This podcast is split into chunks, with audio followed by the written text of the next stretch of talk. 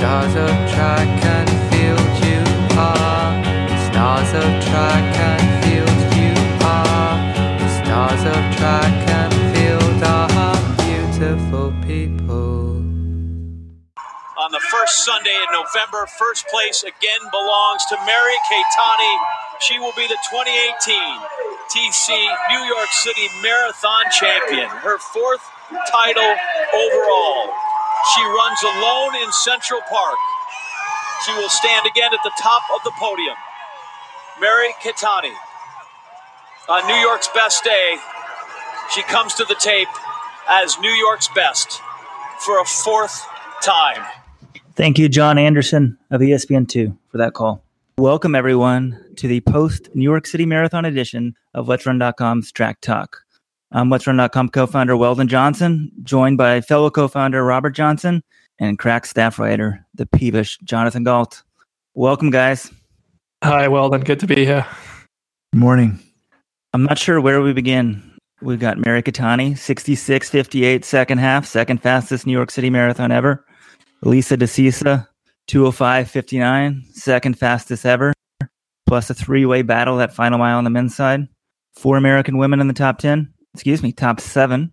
for American men in the top 10. I mean, w- where should we start? Personally, we should start with with Mary Keitany in the women's Yeah. race. I mean, uh, it's phenomenal. I mean, the, the only other area I would go in is to talk about how bad the television coverage was. But since I didn't watch the entire race on TV in the media room, I, I can't go there. But one thing uh, John missed in his sort of call there, and um, I actually enjoyed listening to the call there. Though was there was no acknowledgement of how amazing her second half was on Sunday. I mean, midway through, after Mary had broken the field and was running alone, I think I turned next to you to John. We were trying to figure out, I'm like, my God, what is her second half split going to be? And admittedly, we're not trying to call the race, so we have time to look it up and project it. And it just kept getting faster and faster. And it, it you know, right away, I said, John, what's the U.S. half marathon record? And John said 67.25. John, you're like a human computer. Thank you. And I'm like, she's going to crush that. And she did 66.58. That was phenomenal. Yeah, the thing I really enjoyed was looking at her projected finish time um, with every split. And, you know, she'd reel off, you know, these 508, 509, and then down to, you know, 458. I think she even threw in a 455 in at some, which is just, you know, absolutely ridiculous for a female marathoner. And, you, you know, halfway, I was like, oh man, this course record, like it's a perfect day for running. It's kind of a bummer. Like it's such a good field. Someone should get the course record today. And then she comes through halfway in 115.50, which is, you know, almost 232 pace. And you're just like, ah, damn, you know, damn, that's it's there it goes. And then I kept looking at the splits and I'm like, that number just kept going down. The projected finish time kept going down with every split. And I was you know, she she could actually break the course record and she only came 17 seconds away from it. You know, I, I think if she had made her move just like maybe a mile or two earlier, uh, and obviously, you know, she she won by a lot, so I can't really criticize much there. But if she had gone just a little earlier, she could have broken the course record with by going out in like 115, which I I don't think anyone would have ever predicted. Yeah, they have a special media uh, board, media media tracker board for, for us, and I've I've logged back into it, so you can I can click on containing and see every split in the spreadsheet. It's pretty amazing. Um, but John, you talked about the 455. I mean, that was mile 17. Also, mile 19 was a 455. I mean, when she was doing that at the time, I'm actually I'm like, there's no need for this. It, it's like too fast. I mean, no, you could potentially blow up. I I didn't think she would since she waited so long to go, but you, look at the projected time. It also has projected time. So uh, 14 miles, she's still in 230 pace. 15 miles, 16 miles, 229 pace. 17 miles, 227. You know, she doesn't even get under 25 on to 225 pace until the 30k mark. Then all of a sudden, 20 miles, she's on 224 pace. I mean, but again, you know, every mile it's coming way down because because she was running sort of under 520 pace, which is basically 220 throughout. I mean, in, in the second half, her slowest mile was a 520 24th mile and a 519 uh, 26 mile. So, you know, it's, it's just mind blowing how good she was. Um, you know, the second half really, you know, not only, well, I don't think, I think one thing that's missed sort of in, in all the coverage and people trying to acknowledge how great it is, right? I mean, it's the fastest half marathon ever run in any marathon, right, John? I mean, first or second half. Oh, easily. Um, yeah, she. I mean, she went out. I mean, she's got to be pretty high up on the list for both of them because uh, I mean, you know, Paula Radcliffe. I think she she might have closed her world record in sixty seven or so, and you know, two fifteen is like sixty seven uh, forty pace anyway. Uh, but yeah, Keitany went out in six. I think she, she has two records in New York that I don't see being broken anytime soon, and that is a 67 56 first half split and a 66 58 second half split you know that course record could go, go down and be broken in subsequent years but i, I think it's going to be a long time before anyone goes out faster than Keitany did in 2011 and closes faster than Keitany did in 2018 I, which one here's here's the question of the day. Which is more likely to go?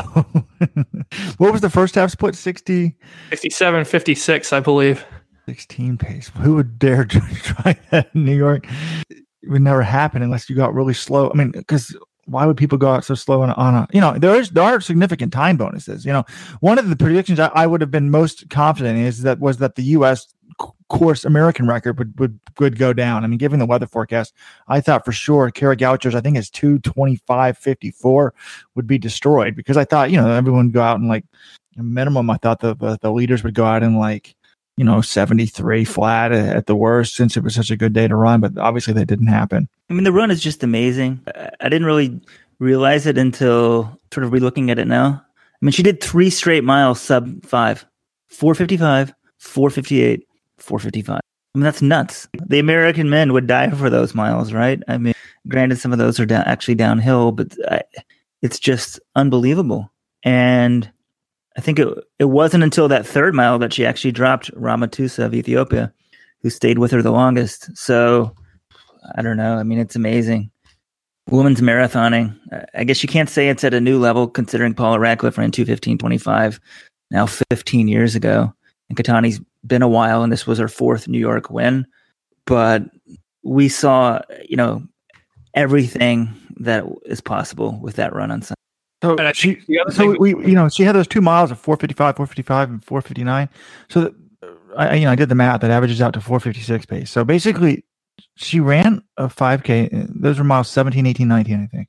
So that's 15, 19, 5,000 meter pace. How many women in that field could even run that just flat out on the track?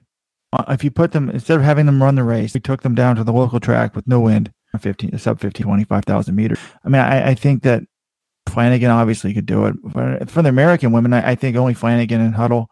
I mean, maybe Desi Linden could do that. She's run 1508 as her PR, but you know, I and she has been doing more speed work in this build up, so I think I think it's possible, but you know, if she was just training for the marathon, maybe maybe not. I don't know. So, but you know, phenomenal run. Anyone that tried to run with Keitany obviously paid a, a, a steep price. I mean, uh, half marathon world record holder ended up dropping out. Um, but you know, the the American women were smart to back off that. I mean, I think they really had no choice.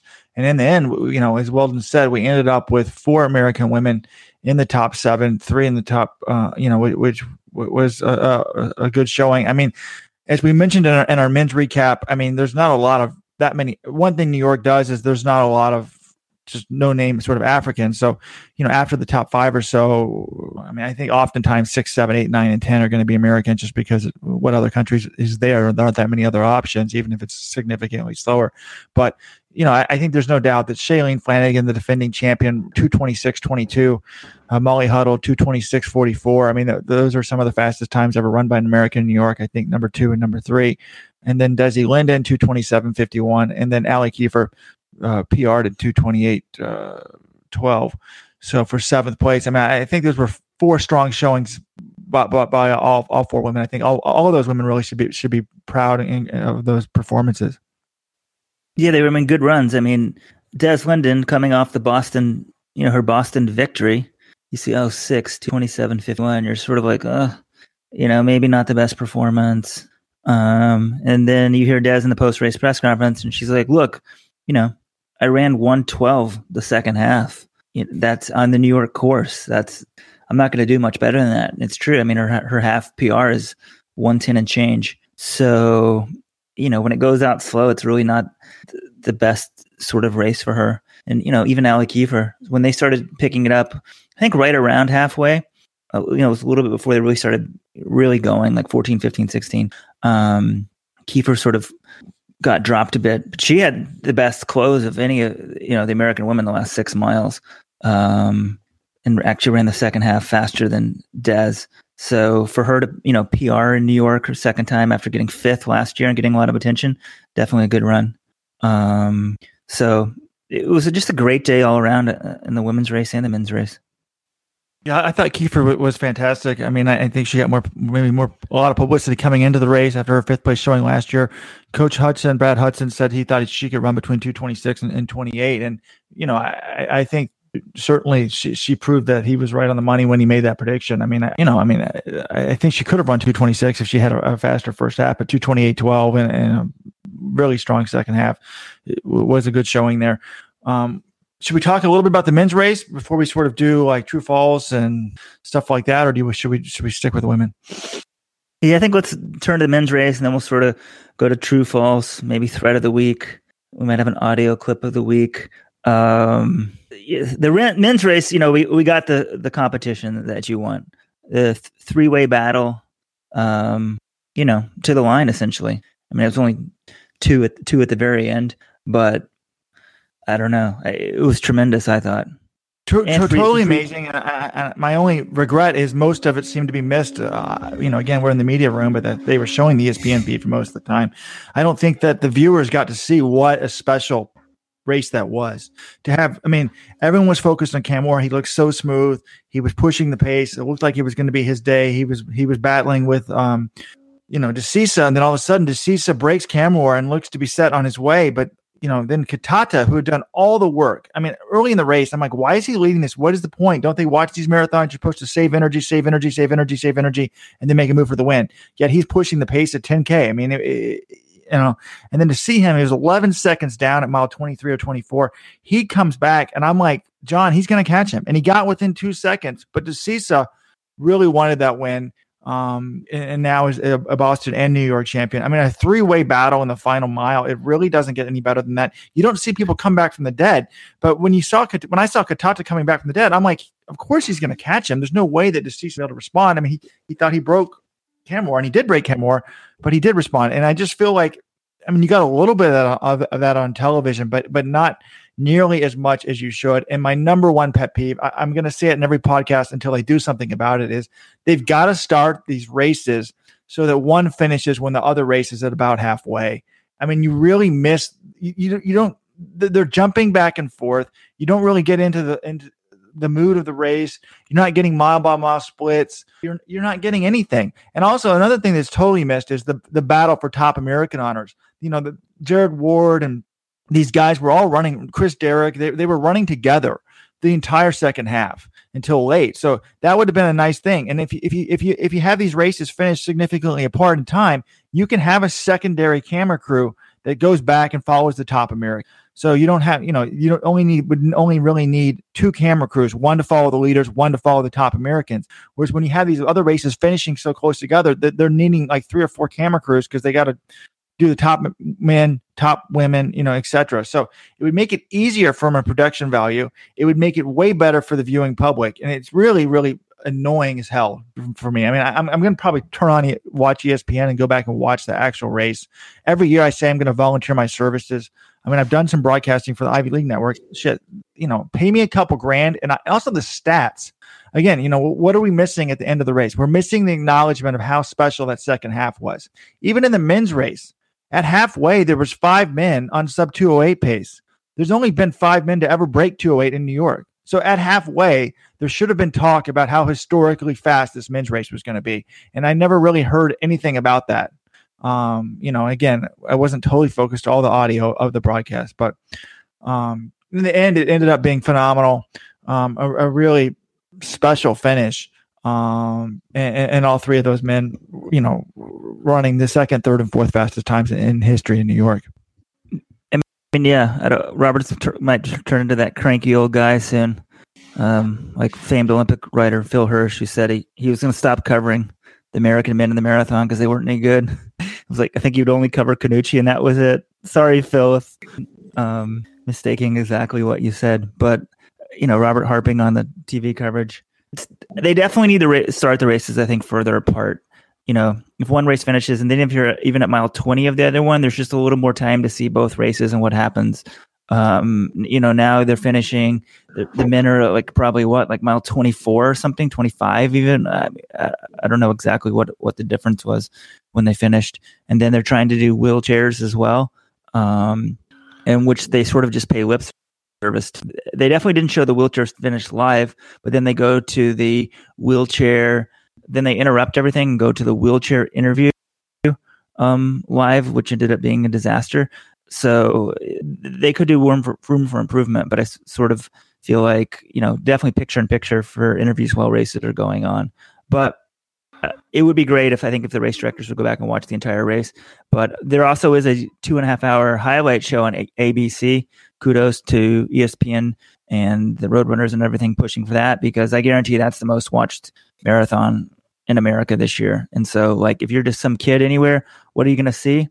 Maybe you're watching live on E ESPN two, which is great. It's more coverage than any other race has. I mean, NBCSN has Chicago Marathon, but to get the highlight show on one of the big three networks afterwards, that's what most people in America saw. So, So there's know, a tape like a show. Well, good for them. I, I didn't know about that.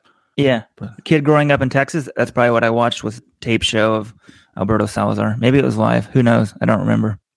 Well, guys, I have a medical appointment soon in about 10 minutes. I actually have been Googling the Let's Run boards. There's something that, that people talk about on there regularly that I'm experiencing. So um, hopefully I'm not dying of cancer. A guy said it was extremely unlikely that I have cancer. So um, before I go, I, I wanted to do a couple, get Be- to a, a being few identical things. I've twin, read you're some not getting truthful lightheaded, things and, and whatnot.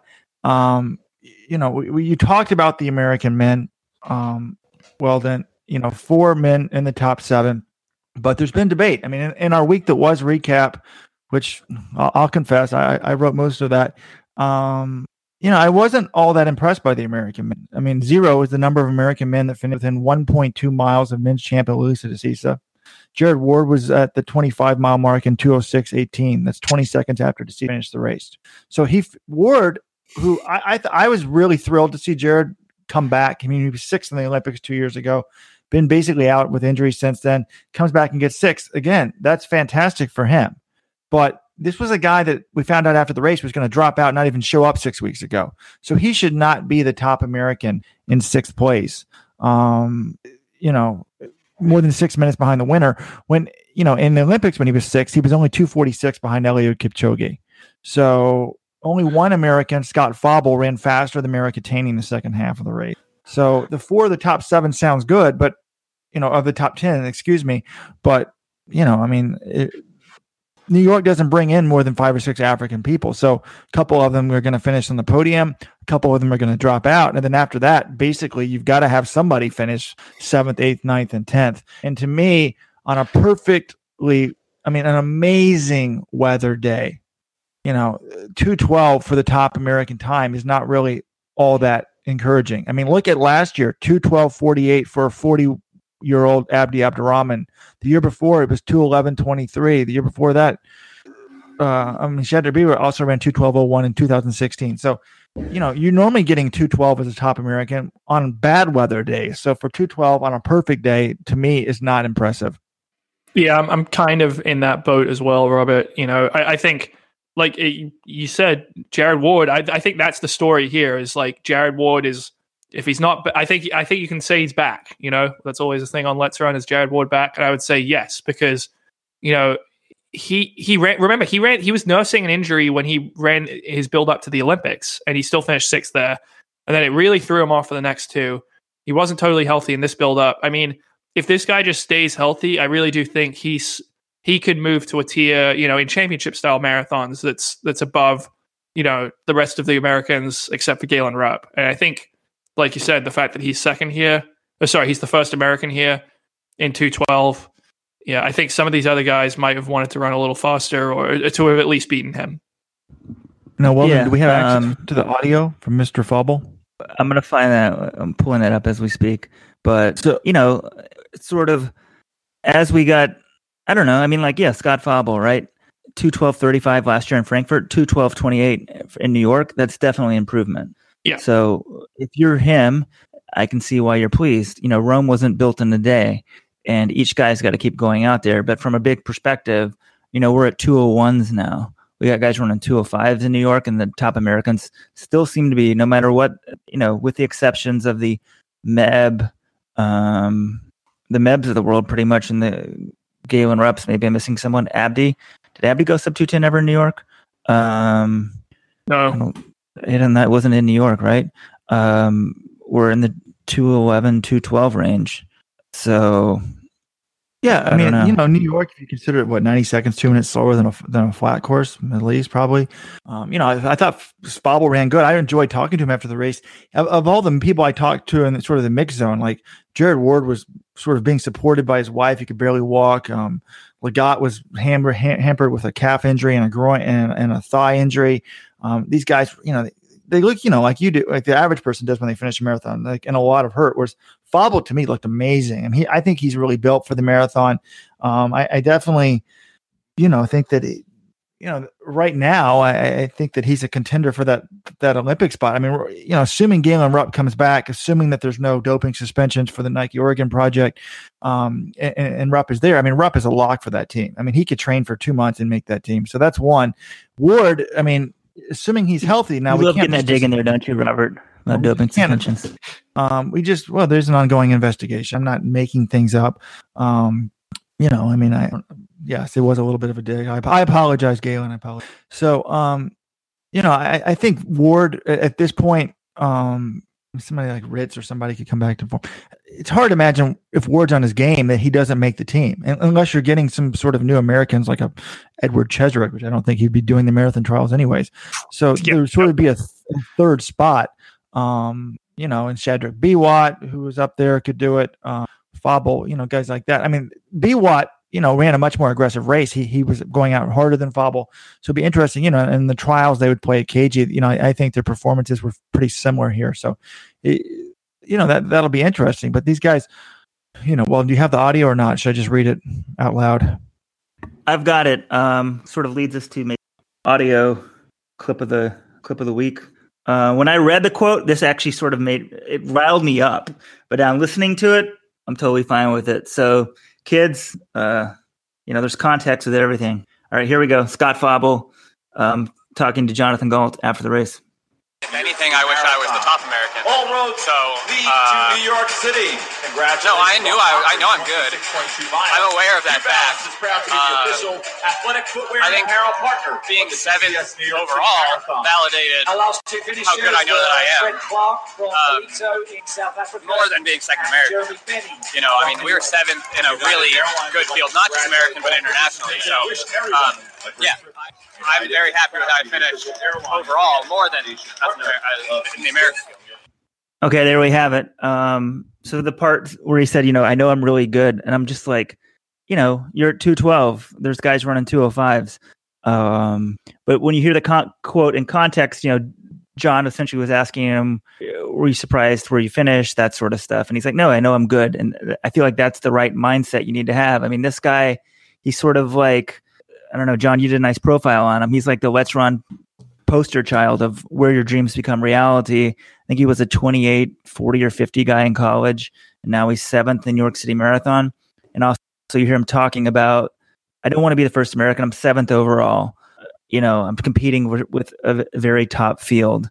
Um, I guess Roberts. I think your counter argument would be, "Hey, what does seventh overall really mean in right. field like I mean, that?" I, I, I actually, I, I love talking to him. I'm glad that I think he has a great story. He's gone from 2840 to 28 flat. He's clearly made for the marathon. I think he's an Olympic contender. I love the Hoka NAZ elite team. I think it's great to have sort of an underdog team, and Ben Rosario is doing a great job with those guys and, and, and everything. But you know, and he's a way better than ever I was or Weldon was. I mean, let's don't. I'm not saying that he's very good for an American, and you know, seventh overall, yes, in a great international field, but the field's really only five or six deep. If New York and, and New York is brilliant to do this from a marketing standpoint because you want the Americans, you want the plus the publicity for that. I mean, you know, to have all these Americans. But if New York spent, you know, and we had the appearance fees article, I don't know, John, how much were people estimating that someone like Fauble would get for a race like this just to show up? Was it like I think 20 24,000, 25,000 was Yeah, on so- the thread. Can you imagine the number of Kenyans that would show up for 25,000 in New York? I mean, the um the uh one of which which which Kenyan was it? He ran the Lagos Nigeria marathon and won it and changed his life with 50 grand for first to win it. So I mean, you could get a, a thousand, not a thousand, because there aren't a thousand of them, but I don't know how many 208 Kenyans are there. I bet every single one of them would show up for twenty five thousand dollars in New York. Um, well, maybe they could get more somewhere else by winning a race. So, but you could have a ton, you know, 209, 210. uh, let's, let's, yeah, I'll drop down to that one. How many Kenyans do you think you could get to run 210 in New York for $25,000? I, I think it's certainly over 100. Um, so, you know, I mean, I, I just think everything needs to be in, in context. But, gentlemen, I'm running out to the doctor appointment. Please get to my true or false. I'm going to put them out here now so that the viewers can hold you to coming to them. Geoffrey Kamworor's worst race this year was his worst race. Last year, when he won, was his worst race ever in New York. Molly Huddle is now the favorite to win the Olympic trials. Jared Ward is back. We've already done that. Yes, he's back. Um, could a U.S. woman have beaten Keitany if, she, if they started fresh at the 20 mile mark? And Bernard Lagat's marathon debut was it was it a, was a success? And was the New York Marathon's time headline racist? All right, guys, have fun. I'll talk. Thank you, Robert. Yeah, well, then John. you want to head into those true falses then, or what? I think we should just head right into the true falses. Um, all right, first one. Geoffrey Kamworor's worst race was of his, I guess, three New Yorks was last year when he actually won the race. Yeah, I, I mean, I'm kind of going true. I mean, the the point of the race is to win, obviously, but not all marathons are created equal. You know, if you win, you know, a race, maybe like Boston in an Olympic year, not all the top guys are going to be running. You know, or if you're the top American in Boston in Olympic year, not all the top guys are going to be running that race because they're focusing on other things, and sometimes the fields are different, the conditions are different. It's very, you know, all these things. There's a lot of variables. But I think if you just look at the splits that Rob, and the other thing is today was Sunday was a perfect day for running, right? So he ran four minutes faster than in 2015 or when he was second or 2017 when he was first, but it was also much better conditions. But that that said, I, I do think if you look at the splits, I mean his half marathon in compare 2015 and 2017 when he was second in 2015 and first in 2017 his first half 66.49 in 2015 66.09 in 2017 so slightly faster in 2017 but then his second half was significantly faster in 2015 63.59 to 64.44 and then his, his 20 miles to the finish which is about 10k was also faster in 2015 by a significant margin. It was 28.49 3017 and his finishing time was faster in 2015 by five seconds to 1048 to 21053 so i think he i mean he lost to a guy stanley biwott who would go on to run 203 you know the second fastest time ever in london uh, a few months later. So I- you know i think 27 2017 he wasn't as good as he was in 2015 and then in 2018 he ran way way faster. He closed a lot faster um, 29 29 for his last 10k ish to 3017 his second half, he ran 62 27. I mean, most years you run 62 27 for your second half in New York City Marathon, you're winning that race by a minute.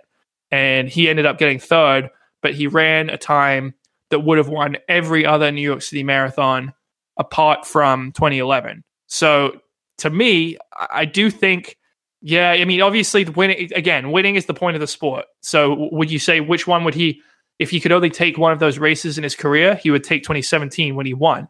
But I do think if you compare the performances to the other two years, it was the least impressive performance of the three. Yeah, these stats are in our week that was article on let'srun.com if you want to look at them.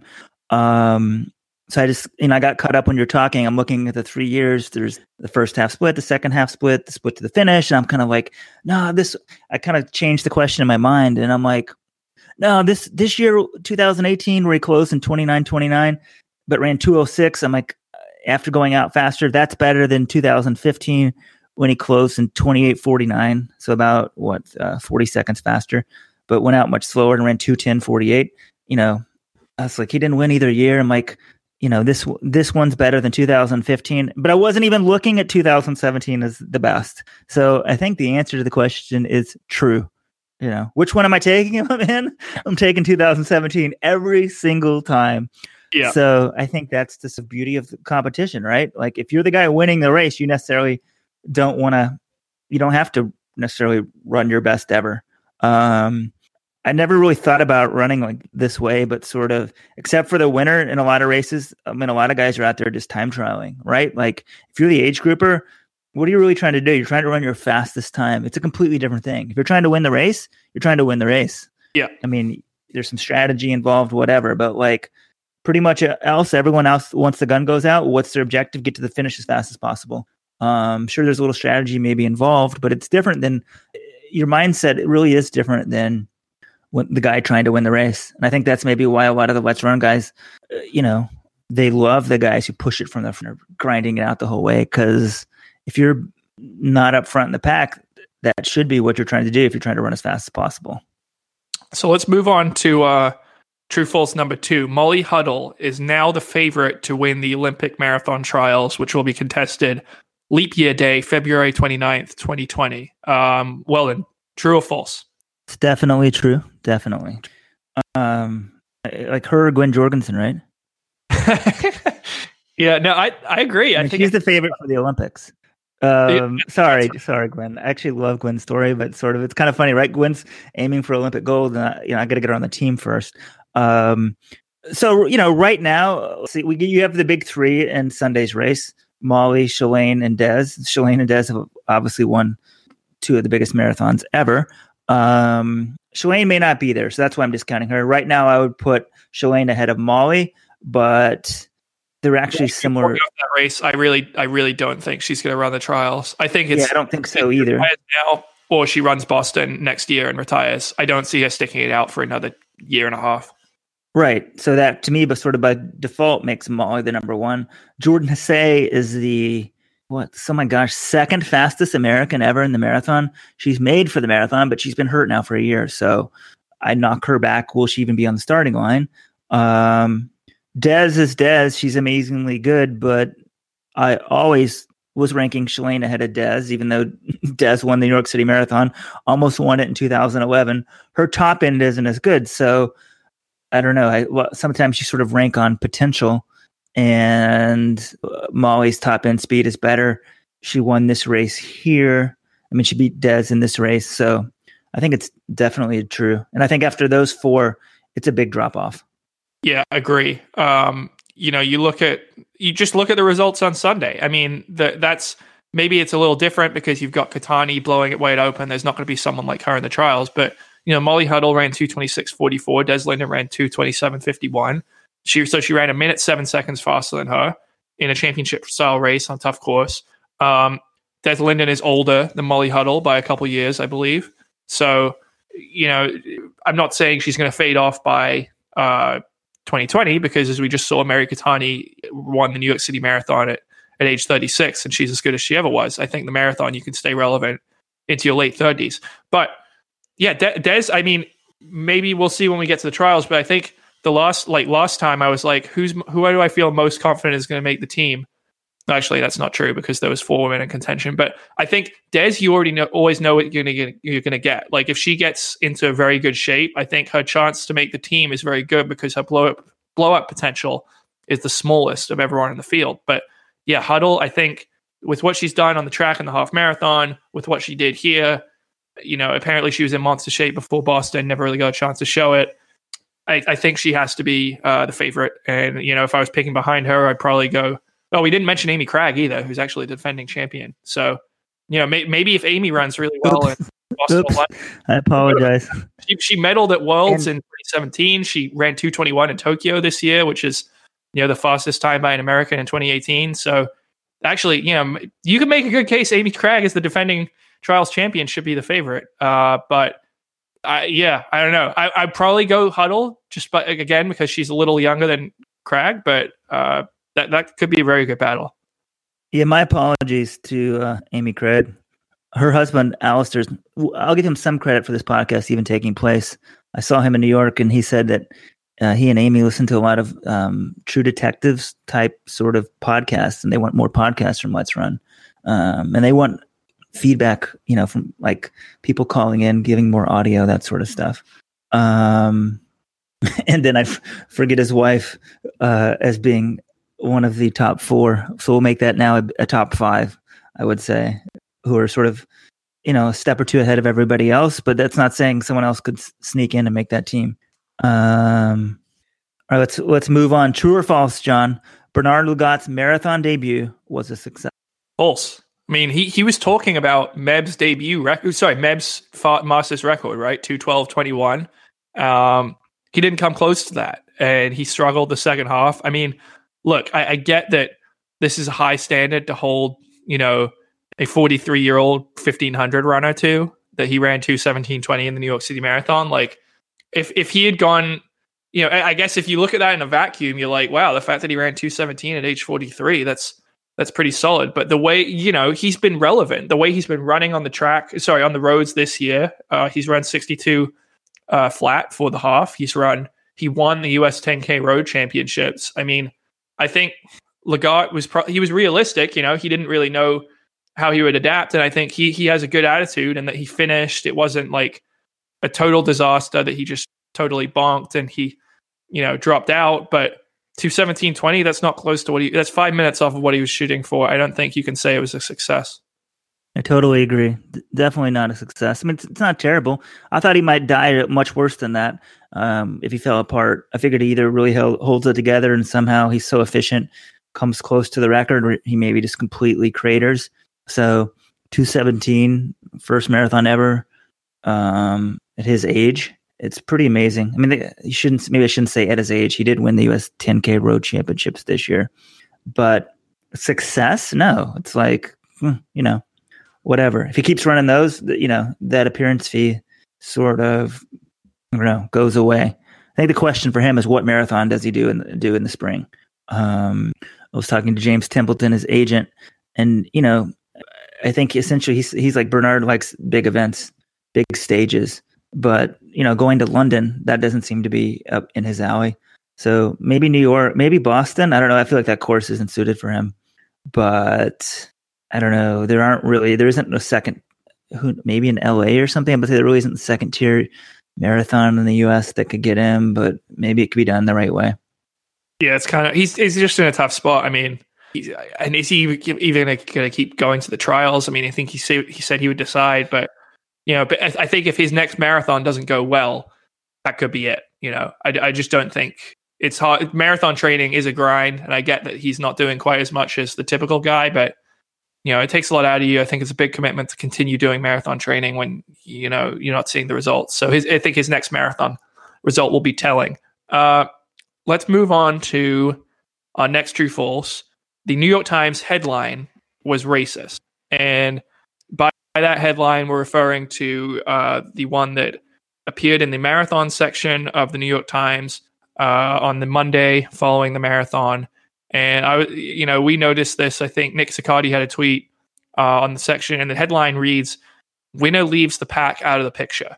And the problem I had with that was, you know, it should have just said Keitany leaves the pack out of the picture. I, I don't think it's racist. I think that's false. Um, I think we had a thread on it discussing whether it was wa- racist, and I think you know people had some good points. You know, there are a few garbage posts in there, but generally, I think it was a decent you know uh, discussion where people you know some people argue it was racist because of so and so because you know this might not have happened. If Flanagan had done it then they would have said Flanagan leaves the pack out of the picture. I, I don't think that's necessarily true. Um, I think you had a good point in there well actually like just because some people might have an unconscious bias or do something unintentionally that doesn't necessarily make them racist I don't think the New York Times was intentionally saying oh let's leave her name out of here because she's you know Kenyan but I do think it was an oversight. You know, we, we looked at the year, previous year's marathon headline when when uh, Flanagan won.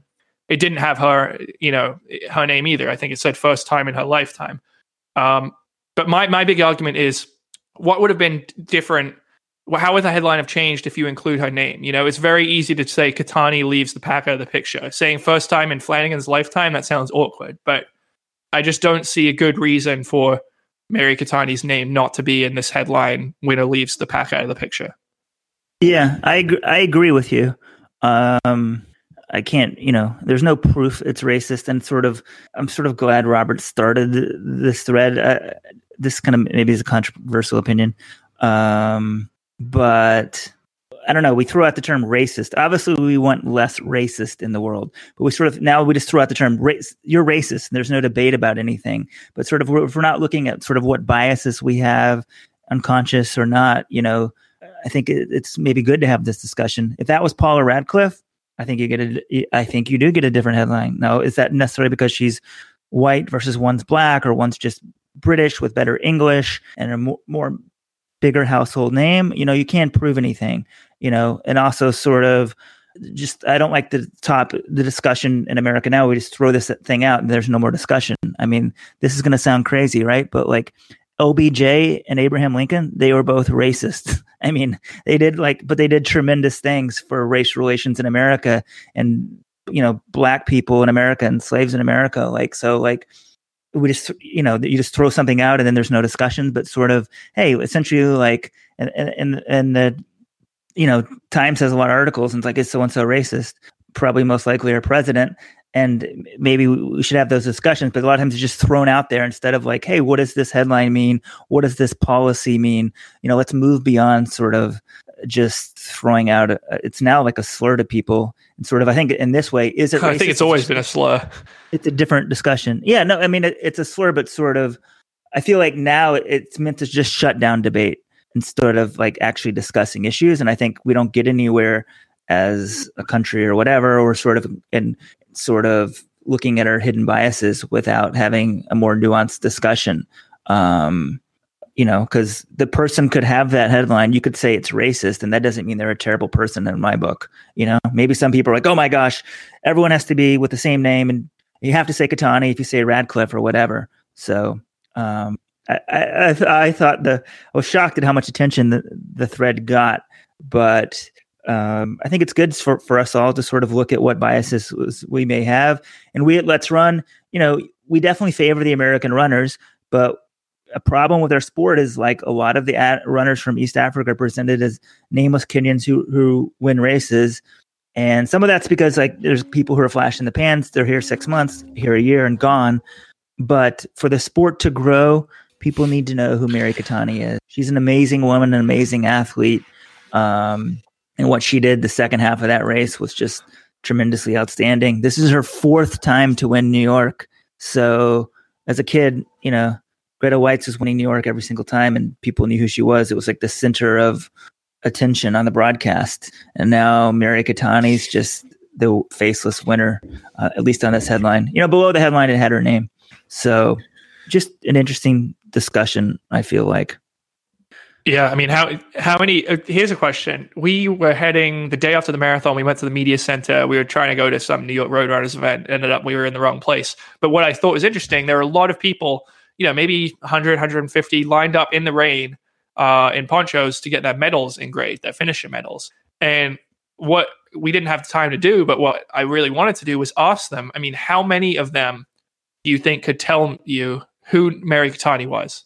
I I mean, I gotta say I would guess under 10% of those people would know who she is. Wow, 10. Um, yeah, let's run.com nation. John and I were going to do sort of the man in the street interview if the rain, we were debating and the rain was coming down pretty good. But then we realized we were at the wrong location and we rushed over to the police precinct in the middle of the park. If you're ever looking, if you're ever in Central Park and you want to look for something cool, look for the police precinct. I think it's on 86 or 87th Street. It's in the middle of the park. It's the nicest police station I've ever seen. It's an old Civil War stables, they said, and they've now glassed it over in the middle to make combine like the stables and provide more space. It's beautiful, um, pretty cool. So check that out. But yeah, we'll have to do that. You know, I was a little afraid of, of doing the man in the street interviews, asking them, you know, how many like, do you know who won the race, that sort of stuff because if everybody says no, um, I'm worried that New York wouldn't put as much money into its assembling such a great field and appearance fees, and that's what the sport needs. But also, as you said, I think, and the race realizes this.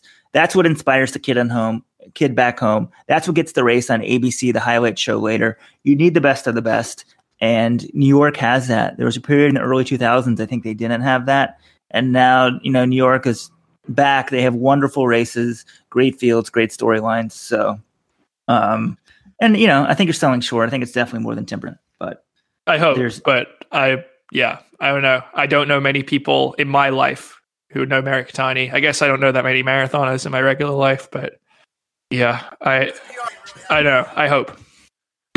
yeah, good point. Um, so I guess that's the last true false on the list. Um, there is one little stat tidbit here. Um, now, eight men have won New York City and Boston in their careers Bill Rodgers, Alberto Salazar, um, Ibrahim Hussein of Kenya, Joseph Chebet of Kenya, Rogers Rop of Kenya, Geoffrey Mutai of Kenya, and Meb Keflezighi. Um, and so that makes that means Lelisa Desisa is the first non-American or Kenyan to have won New York and Boston. Yeah, pretty pretty impressive stuff. I mean, they're two they're, they're two somewhat similar races, I would say. I mean, they're not obviously they have their differences, but they're both tough courses. They're both Boston. You know, I think a lot of people who run New York will like to run Boston as well. So um, they're the two crown jewels of the American marathon scene. So for to win both of them, uh, it takes something special, and I think all the guys on that list are special runners. Yeah, it's. I mean, I can't. I mean, for American distance running fans, there's nothing better than winning Boston and New York. Um, I, I also want to give a quick shout out to who I'm calling the blue collar runner of the week. People might object to the New York Roadrunner CEO, Michael uh, Capiraso, being called a blue collar runner because he is the CEO of a corporation. But he's, let me get this right, 56 years old. This was his 27th straight New York City Marathon, and he ran a PR. Like, clearly the guy wasn't training early in his earlier in his career properly, but like, I don't know. I'm now 45 years of old age. I did train properly when I was younger, but even if I didn't, I just can't imagine 11 years from now running a PR. Like, unbelievable. Yeah, I'm, I'm very impressed by that stat. And again, I was like, wait, what was he doing when he was in his 20s or 30s? But now that he's taken up running seriously and he's still running PRs, yeah, uh, very, very good stuff, Mike. Yeah, people in Let's Run are sort of picking apart.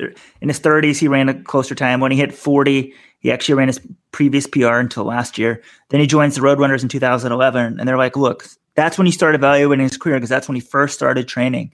And so in 2011, at pretty much what age 50, that's when his his times got, got all of a sudden much faster. But for him to PR this year, I think one, it shows the good conditions. He beat his time from last year. Um, so his run last year actually might have been a little bit better because the weather was perfect on Sunday. I'm a New Yorker now living in the city. It's the best running weather I've seen all, all fall. Um, even today, it's nice and sunny, but there's a little wind. Um, Sunday was just so good. And we also have, John, I don't know if we should just like tell people to go look at this thread or if you actually want to discuss it. You can decide. We can just sort of sign off and say, everybody take out the, take a look at this thread. But I'm calling it the thread of the week. The it's called 2018 New York City Marathon appearance fees, total of two million dollars. And it's from an anonymous poster. We have no idea if this is accurate, but it's very detailed. Like it says a million twenty-five thousand dollars appearance fees on the women's side, a million forty thousand on the uh, that was on the men, a million forty on the women's side. Um, it's just amazing, you know, because somebody's sort of going into like great detail. Like you got Geoffrey. We're, screw this, John. We're discussing this quickly.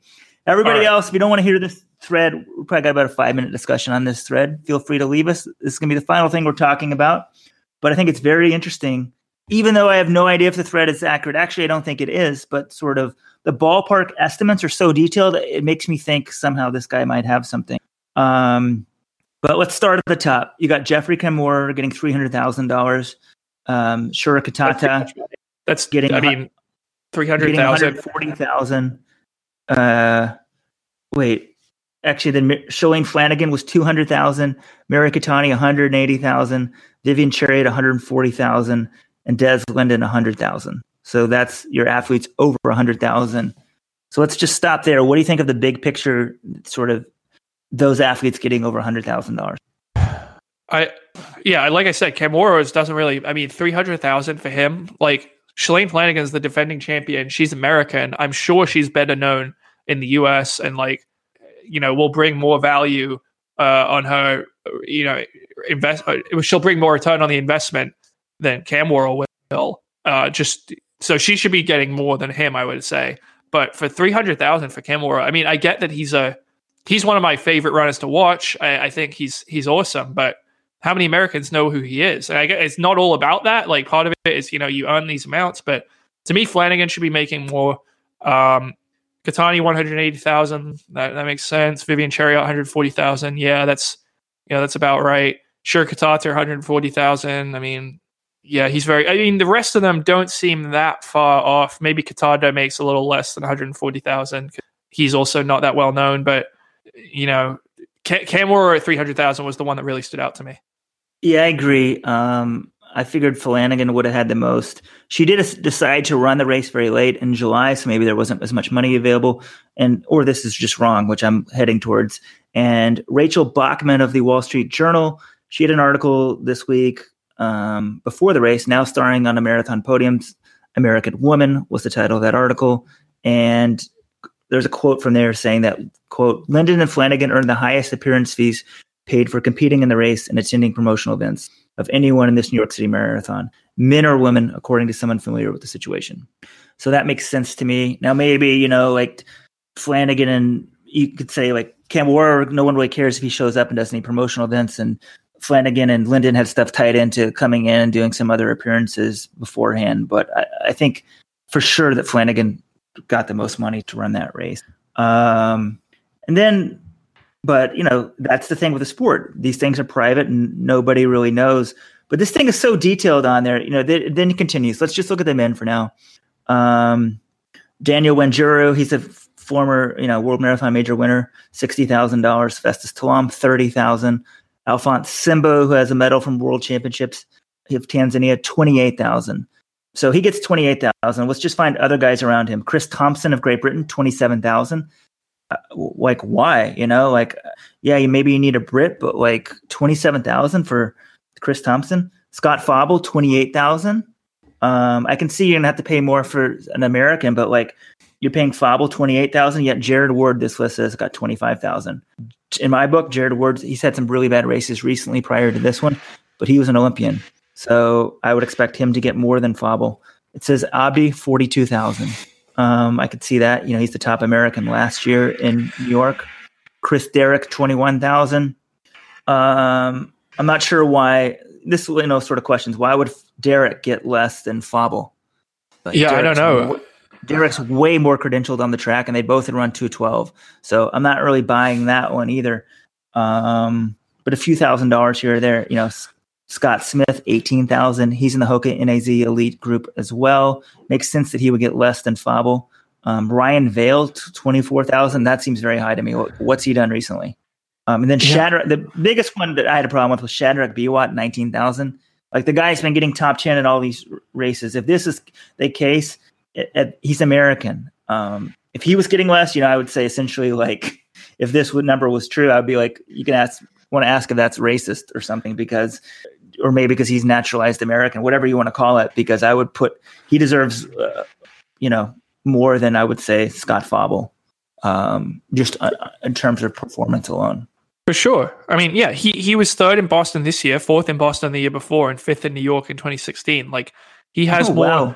Even better than five. I thought. I'm giving him top ten. Those are top five. Yeah. World Marathon majors. He has more top so, five at World Marathon majors than you know, Chris Thompson, Scott Fauble, Juan Luis Barrios, Jared Ward, you know, Chris Derrick, Scott Smith, Ryan Vail. None of those guys have ever finished top five. But it's got more, but he's well, got infinitely more because he has three and they have zero. Yeah. Um, so, so and Shaddy, if you're listening to this and these these numbers are true, um, I don't know. You, you need to renegotiate. Yeah. Oh, and Chris, um, also Chris Thompson. I mean, yeah, Chris Thompson, twenty seven thousand. Scott Smith, eighteen thousand. I mean, Chris Thompson ran 228 in New York. Like Mary, and I guess you know, obviously it was a bad day. He's done some stuff on the track, but I don't see. And they do have to fill athlete quotas from certain countries um, to you know retain their status as world marathon major, as like a gold label race, that sort of thing. But you know, I feel like that's still excessive for oh, twenty seven thousand for Chris Thompson. Yeah, is is I assume I never even thought about that if New York even cares about being an IAAF gold label race, but I assume they are. Like I feel like races that play up the fact that they're gold gold, gold label, they're not the top marathons in the world. Like if you're New York or Boston, you just say we're New York or Boston, but they still may want the certification. Um, but a lot of times, like you'll see an American go run a race in Japan or something. And you're like, wait, why does this race want this American?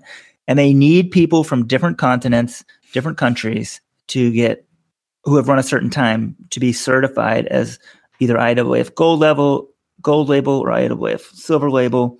So it's interesting. I'd never thought of that angle. Like, yeah, maybe New York needs an Amer- European man, so they would have to do that.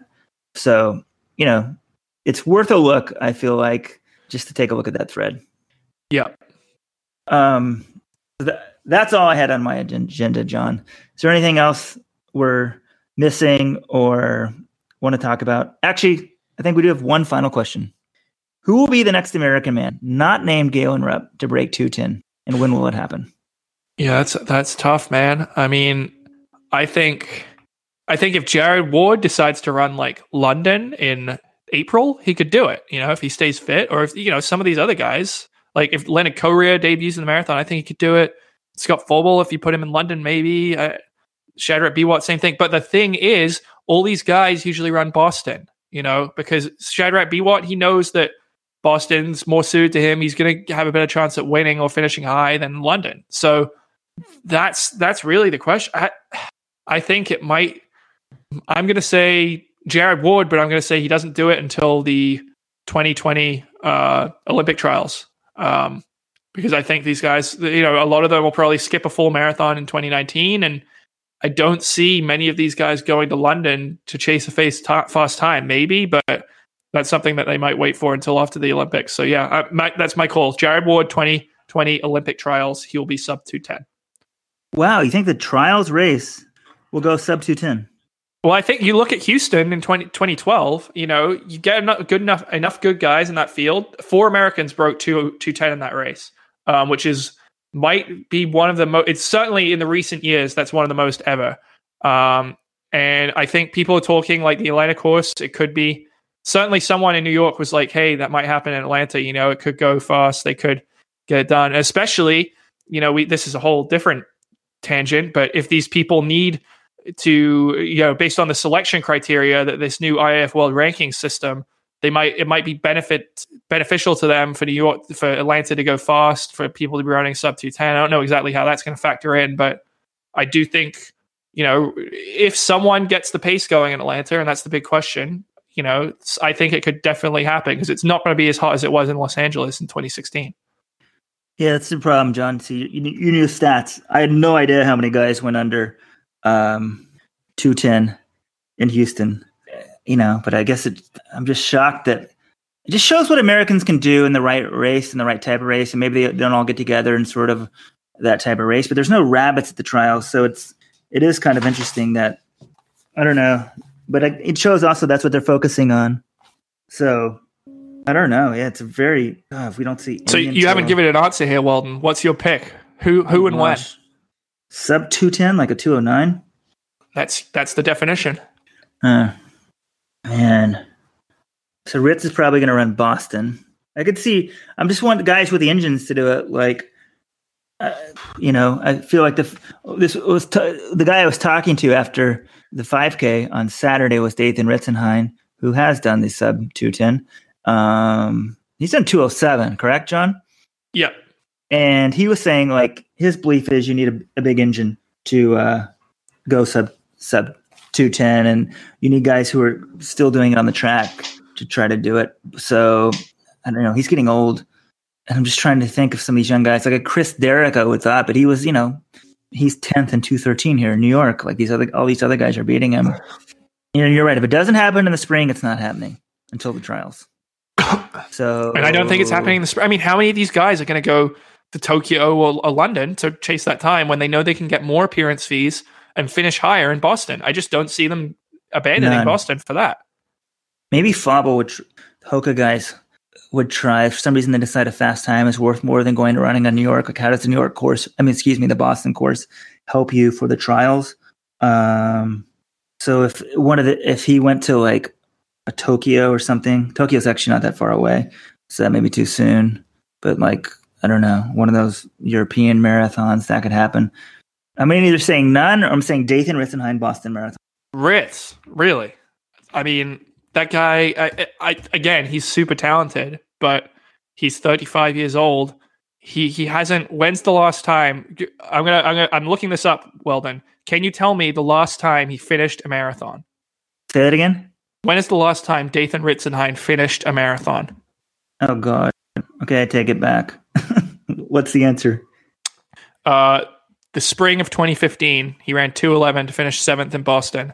The last time he broke 210 was October 2013. He ran 209.45 in Chicago. Okay, I, I apologize to everyone for saying it would be Dathan Ritzenhein. Um, you know, if we get a big tailwind in Boston, some guys could do it. God, we just, you know, we got four in the top 10. People are very excited. And I'm just like, we need, I want a bunch of guys. I want at least like Japanese guys. You know, at least those guys are dropping 207s, 208s, 206s, uh, 205 now.